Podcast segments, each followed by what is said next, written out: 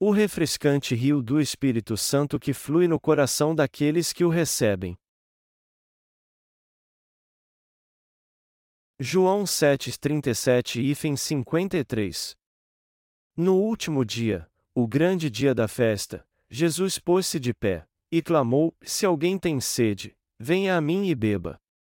Quem crê em mim, como diz a Escritura, do seu interior fluirão rios de água viva. Isto ele dizia do Espírito que haviam de receber os que nele crescem. O Espírito Santo ainda não fora dado, porque Jesus ainda não havia sido glorificado. Ao ouvir as suas palavras, alguns de entre a multidão disseram: Verdadeiramente este é o profeta. Outros diziam: Ele é o Cristo.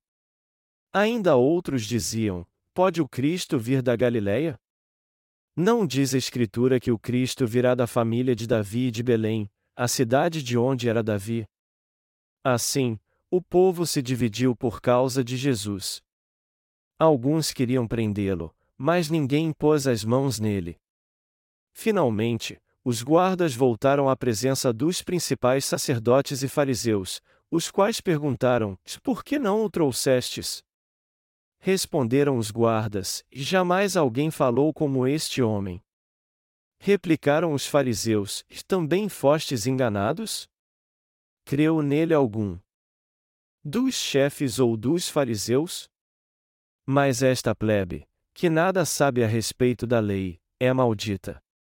Nicodemos, um deles, que de noite fora ter com Jesus, perguntou: Condena a nossa lei alguém sem primeiro ouvi-lo para descobrir o que faz?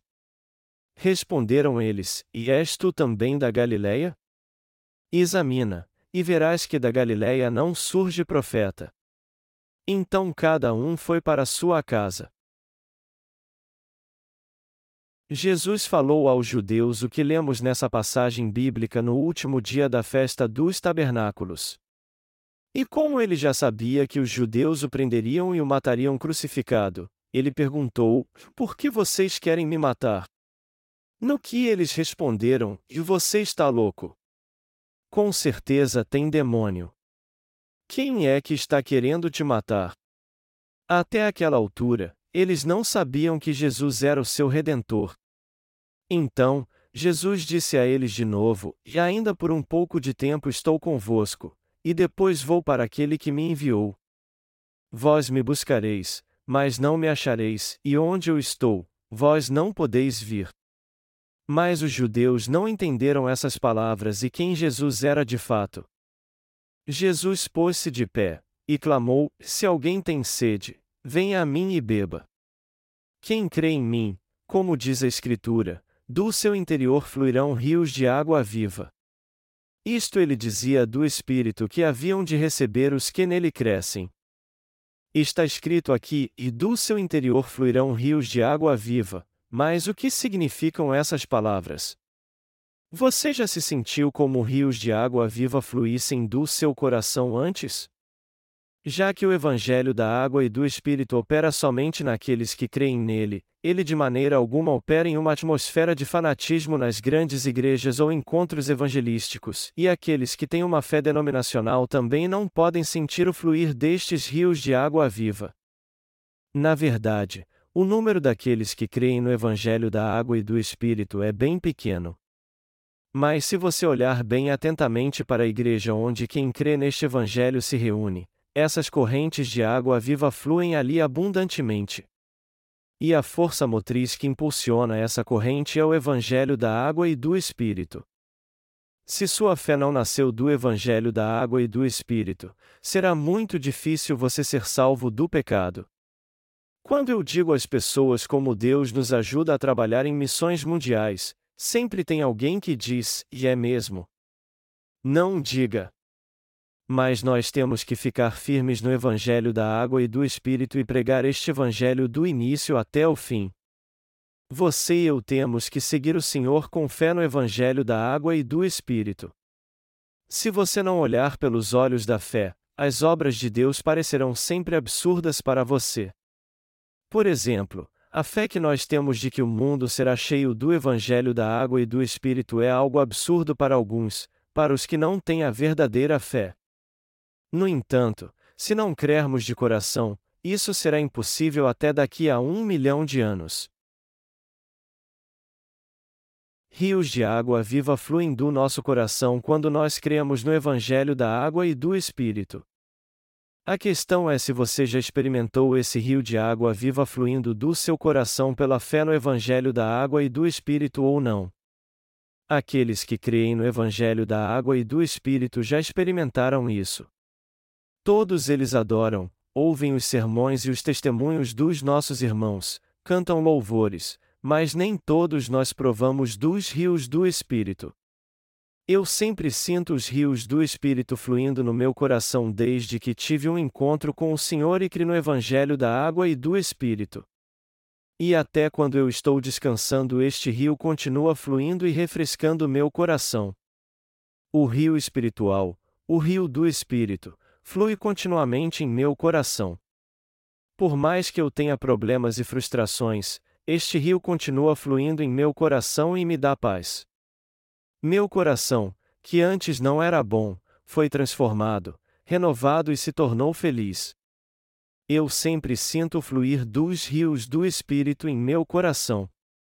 Você tem que entender isso, e antes de eu ter um encontro com o Senhor através do Evangelho da Água e do Espírito, meu coração era como um árido deserto.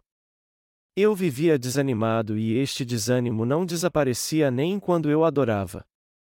Por mais que eu estivesse sedento das coisas espirituais de Deus, nada mudava. É por isso que eu entendo muito bem as pessoas que gritam como fanáticos e clamam o nome do Senhor sempre que estão diante de dele.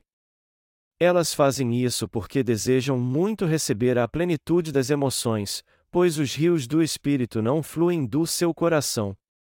Por essa razão, elas se tornam pessoas desanimadas, pois não têm o refrigério. Aí elas clamam bem alto por três vezes: Senhor, e oram em línguas com as mãos levantadas. Eu também agia assim antes quando tinha fome e sede no meu coração. No entanto, quando eu tive um encontro com o Senhor e recebi a remissão de pecados através do Evangelho da Água e do Espírito, eu criei que todos os pecados do meu coração tinham sido remidos. Por isso, eu comecei a crer no Evangelho da água e do Espírito, me tornei um filho de Deus sem pecado e justo. E já que eu vivia pela fé e pregava o Evangelho da água e do Espírito, eu pude sentir o rio do Espírito fluindo em meu coração. E mesmo quando eu fazia outra coisa além da obra espiritual, o refrescante rio de Deus, que as outras pessoas não conhecem, fluía no meu coração. Eu pensava então, e ah, isso é algo que só acontece na vida daqueles que creem no Evangelho da água e do Espírito. Depois de provar do rio do Espírito, minha fome e sede espirituais sumiram porque eu fui saciado. A sensação de ter os ossos secos por causa do pecado que ainda havia no meu coração, de frustração e desconforto, sumiu por completo. Se eu comparar meu coração antes de nascer de novo com meu coração agora, eu posso ver uma grande diferença. Como disse o Senhor: se alguém tem sede, venha a mim e beba. Quem crê em mim, como diz a Escritura, do seu interior fluirão rios de água viva. Isso fala claramente da condição do coração daqueles que receberam o Espírito. Isso quer dizer que aquele que crer no Senhor que veio pelo Evangelho da água e do Espírito receberá a remissão de pecados e o rio de água viva fluirá em seu coração, pois o Espírito Santo habitará nele desde então. É por isso que seu coração recebe o refrigério e sua sede e fome espirituais desaparecem. Essa sede e essa fome que deixam o coração seco e frustrado não dura para sempre. E mesmo que nosso corpo enfraqueça às vezes, isso não acontece com a nossa alma.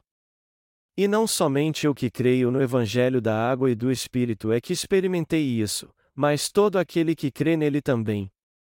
Eu costumo editar os meus sermões em coreano e depois passá-los para meus obreiros para que eles os traduzam para o inglês.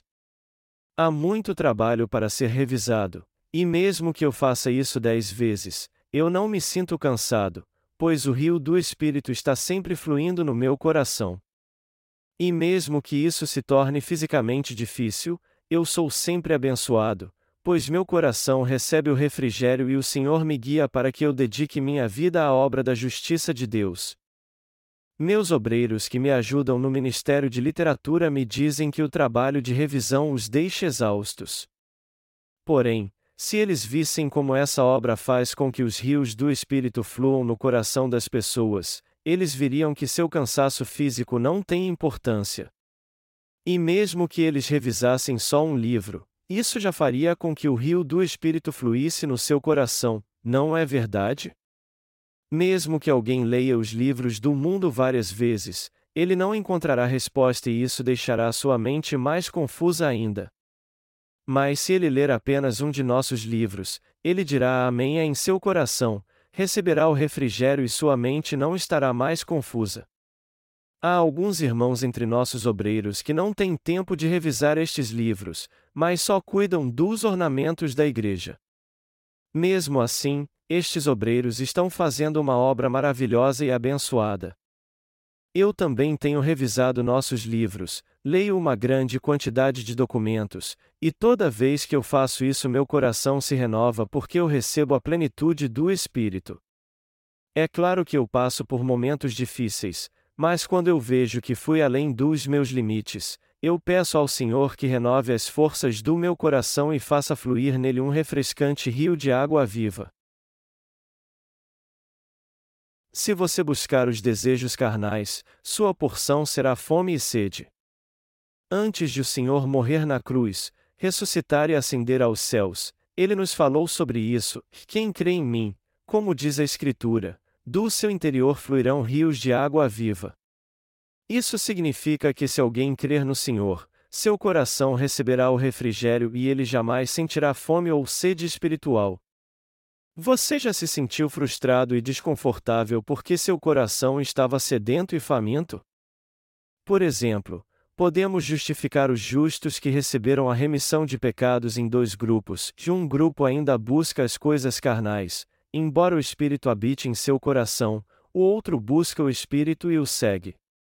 Nós temos que entender que certamente teremos fome e sede espiritual se dermos lugar aos nossos pensamentos carnais. Por outro lado, refrescantes águas vivas sempre fluirão daqueles que buscarem o Espírito. Eu jamais tive sede ou fome espiritual desde que tive um encontro com o Senhor.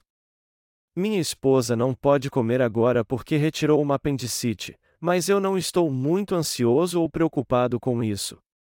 É claro que eu às vezes dou lugar às preocupações carnais, mas já que o Senhor é o meu pastor, ele renova minhas forças e me guia pelo caminho correto. Eu hoje consigo me controlar. Eu devo seguir a direção da carne ou a direção do espírito. O Senhor me ajuda a olhar para mim mesmo assim e a colocar tudo no seu devido lugar. Na passagem bíblica deste capítulo, Nosso Senhor nos fala sobre aqueles que receberão a remissão dos seus pecados por crerem no Evangelho da água e do Espírito. Ele diz que se nós crermos que ele veio a essa terra, foi batizado por João Batista, crucificado, ressuscitou dos mortos e assim nos salvou, e se cremos nele como nosso Salvador dessa maneira, nós jamais teremos fome ou sede de novo. Isso porque rios de água viva fluirão de nós. As plantas mais belas crescem num solo onde as águas fluem. Isso nos mostra que é assim que nossa linda obra começa. Nós fomos transformados assim. E não apenas eu, mas vocês que creem no Evangelho da Água e do Espírito também, foram transformados assim. Eu sou mesmo muito grato a Deus. Eu fui atrapalhado e perseguido depois que tive um encontro com o Senhor, mas eu sei que isso foi porque eu estava pregando o Evangelho da Água e do Espírito. No entanto, eu me sinto muito feliz porque fiz decisões muito boas quando estava em dúvida. Eu tinha minhas dúvidas, mas sempre buscava a vontade de Deus porque queria fazer a obra do Evangelho. Eu era obediente e sempre seguia a sua orientação, por isso eu pude chegar aonde estou agora. No entanto, eu consegui tudo isso com sua ajuda. O Senhor estará no meu coração através do Espírito Santo até o fim, enchendo-o com uma corrente de águas, me levando a fazer a obra espiritual e a ter pensamentos espirituais. Nosso Senhor fará o mesmo por você também. Eu sei que às vezes você dá lugar aos desejos carnais, mas se você perceber que este caminho é errado e buscar fazer o que agrada a Deus, rios fluirão do seu coração então. Mas se você quiser fazer sua vontade e agir como se fosse o tal no que se refere às coisas carnais, ao invés de um rio de água viva jorrar do seu coração, ele se tornará terra seca. Assim, você não saberá como ser grato pelas bênçãos que Deus te deu. Embora você tenha recebido a remissão de pecados, você não consegue parar de pensar em você o tempo todo. O Senhor nos deu a remissão de pecados e o Espírito Santo ao nosso coração como um dom gratuito.